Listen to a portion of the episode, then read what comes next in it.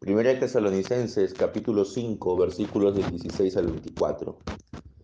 Estad siempre gozosos, orad incesantemente, dad gracias en todo, pues esta es la voluntad de Dios en Cristo Jesús para con ustedes. No apaguen el espíritu, no desprecien las profecías, mas prueben todo, retened lo bueno, absténganse de toda forma de mal, y el Dios mismo de la paz les santifique perfectamente e íntegros su espíritu y su alma y su cuerpo sean guardados irreprochables a la venida de, de, nuestro Señor Jesucristo. Fiel es el que los llama, el que también lo hará. Amén. ¿Cómo podemos estar siempre gozosos? En Romanos capítulo 12, versículo 12, nos habla el apóstol Pablo acerca de esto también. Y la solución en Romanos 12:12 12, es que seamos constantes en la oración. La fuente inagotable de nuestra fuerza es la oración y debemos permanecer en ella. Por ello es de que el siguiente versículo dice que debemos orar incesantemente. Ese es el medio para estar siempre gozosos. La oración nos eleva por encima de las cosas que nos entristecen y que nos inquietan. Nos hace refugiar en el seno de Dios y nos hace poner nuestra mirada en los bienes eternos. Orar incesantemente no significa eh, que vamos a orar todo el día, sino que debemos estar siempre en un estado de comunión con Dios, teniendo el corazón dirigido hacia Él, entendiendo que todo lo que hagamos sea para la gloria de Dios.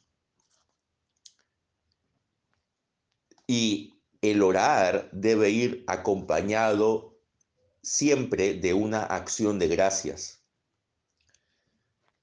esta acción de gracias, el reconocer que todo lo que tenemos es producto de la voluntad permisiva de Dios, es el mejor aliciente para la oración.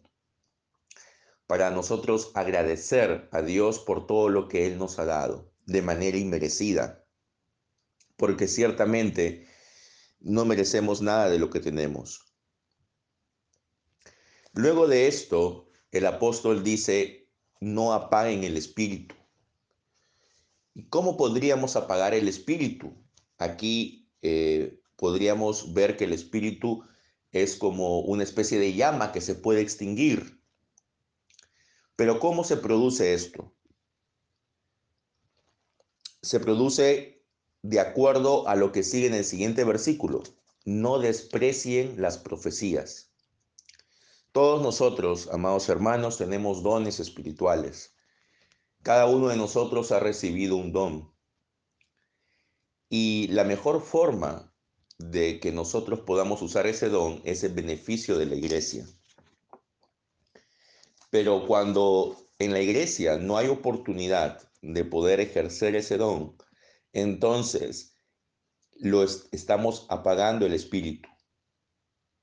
Cuando permitimos que solamente por medio de una persona se anime a la iglesia a través de la mediación obligada del sacerdote o del pastor, cuando creemos que los laicos no tienen una responsabilidad dentro de su esfera, entonces estamos apagando el espíritu.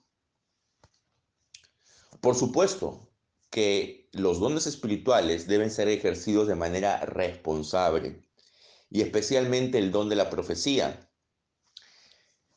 El apóstol Pablo, al pedir que no se desprecien las profecías, estaba indicando que en la comunidad de Tesalónica había un grupo de hermanos que no creían en las profecías. Y aquí nos está refiriendo a las profecías que forman parte de la Sagrada Escritura, porque nadie se atrevería a despreciar la Sagrada Escritura. ¿A qué se está refiriendo a los dichos de un grupo de hermanos que ellos afirmaban haber recibido de parte de Dios una palabra para que ellos la digan dentro de la comunidad, en favor de la comunidad. Esta palabra podría ser una nueva revelación de parte de Dios o podría ser una explicación y aplicación de la revelación de Dios que ya estaba escrita en su palabra. Algunos piensan que era algo muy similar a lo que ahora se conoce como predicación. Otros consideran que era algo más espontáneo. Pero sea como fuere, la profecía es parte de los dones espirituales. ¿Y por qué la comunidad tesalónica despreciaba la profecía? En algunos casos lo hacía porque se habían levantado falsos profetas en medio de ellos, que desacreditaban el don. En otros casos era porque no tenían la seguridad de que lo que estaban diciendo era verdad. Y en otros casos simplemente quizás por pereza espiritual o por mm, rivalidad con la persona que estaba dando esa profecía. Entonces cuando nosotros no hacemos caso a cómo el Espíritu Santo está trabajando en las personas, cuando ninguneamos, cuando menospreciamos, cuando subestimamos la labor de nuestros hermanos, cuando no les damos oportunidades para que ellos puedan desarrollar sus dones, allí estamos apagando el espíritu. Entonces, hermanos, debemos nosotros como iglesia tener cuidado de no apagar el espíritu. Pero también debemos tener cuidado de evaluar lo que decimos. Y a esto va la segunda parte. Cuando se indica que debemos probarlo todo, examinarlo todo y retener lo bueno, se está refiriendo en este contexto a las profecías. Es cierto que nosotros lo hemos aplicado de manera general y no está mal. Cuando nosotros vemos alguna obra de arte, eh, ya sea una película, ya sea una obra de teatro, ya sea una canción o cuando escuchamos una canción, etcétera, nosotros muchas veces para poder discernir si esta expresión cultural es apropiada para mí o no, a veces decimos, bueno, hay que examinarla y hay que retener lo bueno. Y aunque esta aplicación no es del todo incorrecta, entendamos de que en el contexto de 1 Tesalonicenses 5 se está refiriendo específicamente a las profecías que se daban en la iglesia. Habían grupos de hermanos que eran considerados profetas. Incluso el mismo Pablo y Silas eran considerados profetas también como podemos ver en Hechos de los Apóstoles, capítulo 13, versículo 1, y en el capítulo 15, versículo 32. Entonces, estos profetas eran personas con un don de parte de Dios, un don de analizar, explicar y aplicar la revelación escrita de parte de Dios y también dar cierta palabra de parte de Dios de manera directa. Ahora, ¿por qué era tan importante la profecía en esa época? Porque recordemos que en, el primer siglo aún no había el Nuevo Testamento como lo conocemos ahora. Pablo está escribiendo esta carta de tesalonicenses en el año 50 aproximadamente. Es el primer escrito del Nuevo Testamento. Entonces, como los cristianos no tenían una revelación por escrito que les hablara acerca de quién fue Jesús, acerca de lo que él realizó, acerca del mensaje que él dio, era necesario que hayan personas dotadas de un don especial para que eh, las personas pudieran entender el mensaje de Cristo. Pero, por supuesto, habían falsos profetas. Entonces, ante esto, es que el apóstol dice examinar, discernir y retener lo bueno. El don de profecía como una nueva revelación de parte de Dios, aparte de lo que está escrito, ¿sigue vigente o no?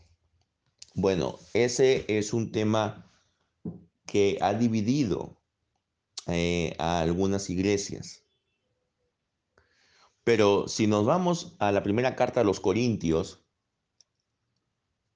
en el capítulo 13, versículo 8,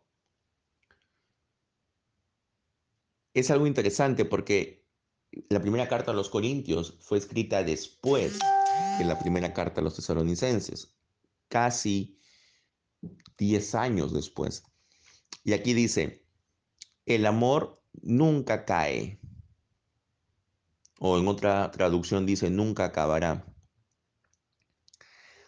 Pero las profecías serán abolidas, las lenguas cesarán y el conocimiento será abolido, pues en parte conocemos y en parte profetizamos. Mas cuando viniere lo perfecto, lo que es en parte será abolido.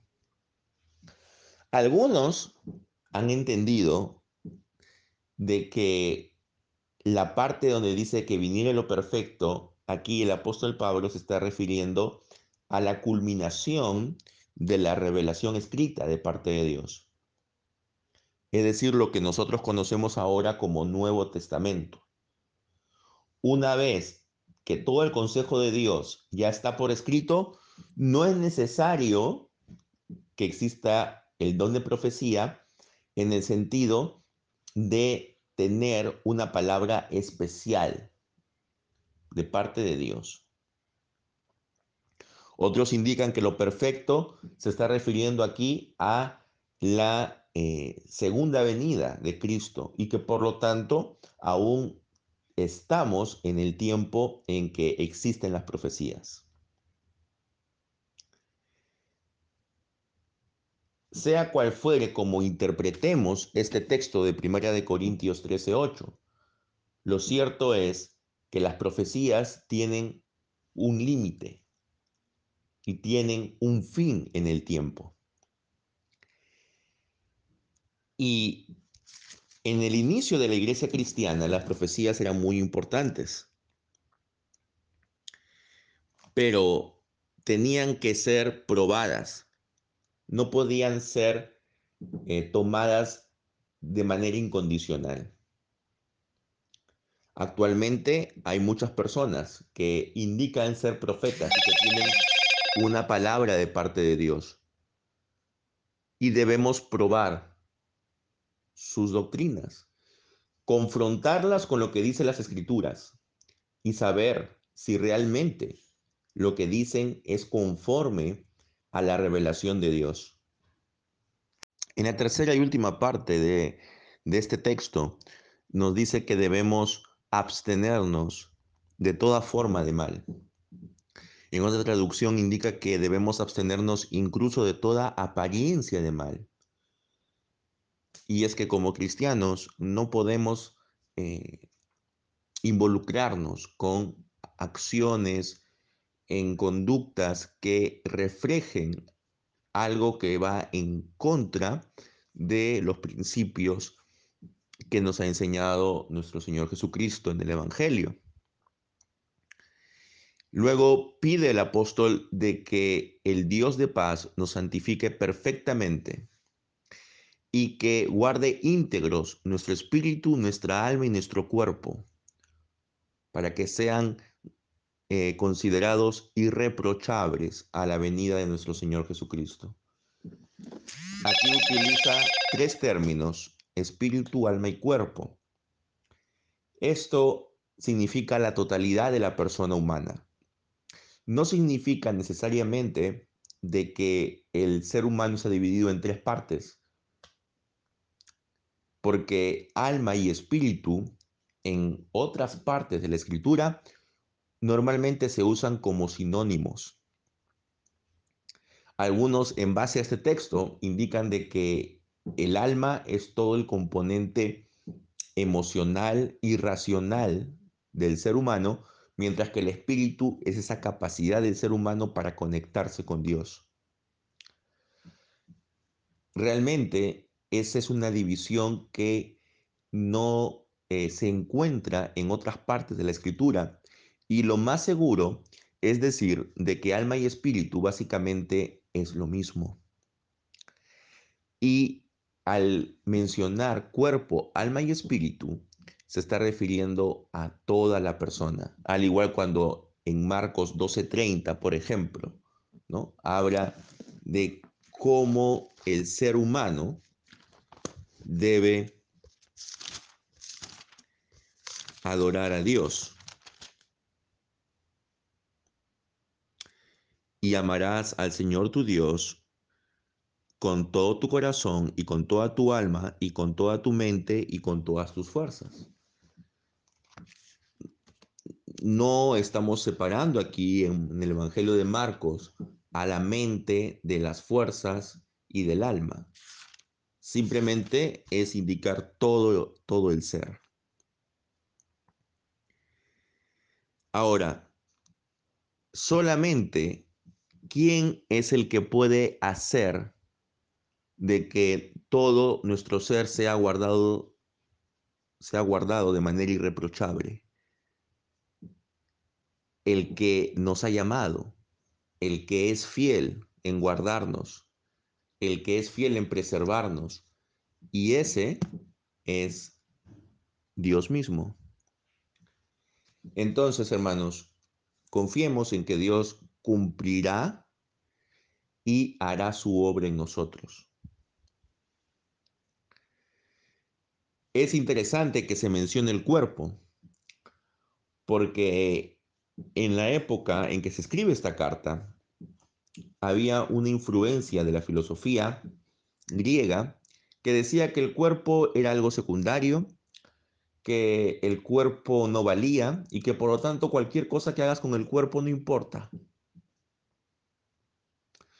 Sin embargo, aquí se incluye el cuerpo. El santificar el cuerpo es importante. No solamente nuestras intenciones y nuestras emociones deben ser santas, sino también nuestras acciones corporales tienen que ser santas. Por último, hermanos, debemos entender de que toda esta sección es un llamado al vivir conforme al Espíritu, a que no seamos llevados por nuestras emociones, sino a que nos sometamos al Espíritu. No solo al Espíritu que habla a través de los profetas, sino también al Espíritu que ya ha hablado y que está en la revelación escrita. Ese Espíritu es el que debe sigue manifestándose a través de las personas, a través de la consejería, a través del servicio. A veces puede haber alguien que en medio de una dificultad te brinde una palabra que te haga reflexionar y que te haga ver lo errado que estabas en cierto asunto. Y esa sabiduría mostrada por esta persona es un don de Dios. Es el Espíritu trabajando en ella. Entonces no debemos menospreciar ni subestimar al Espíritu que está en cada uno de nosotros. El Espíritu no solamente está en los líderes de la iglesia, sino está en cada hermano. A veces del hermano que menos esperas es del cual puedes obtener una enseñanza valiosa. El Espíritu actúa conforme Él quiere y cuando Él quiere. Pero también, al mismo tiempo, tenemos que discernir. Realmente esta enseñanza, realmente este consejo, realmente esto que me está diciendo este hermano, este pastor, este misionero, este evangelista, ¿realmente es de Dios o no? Y para eso tenemos que examinarlo a la luz de la palabra.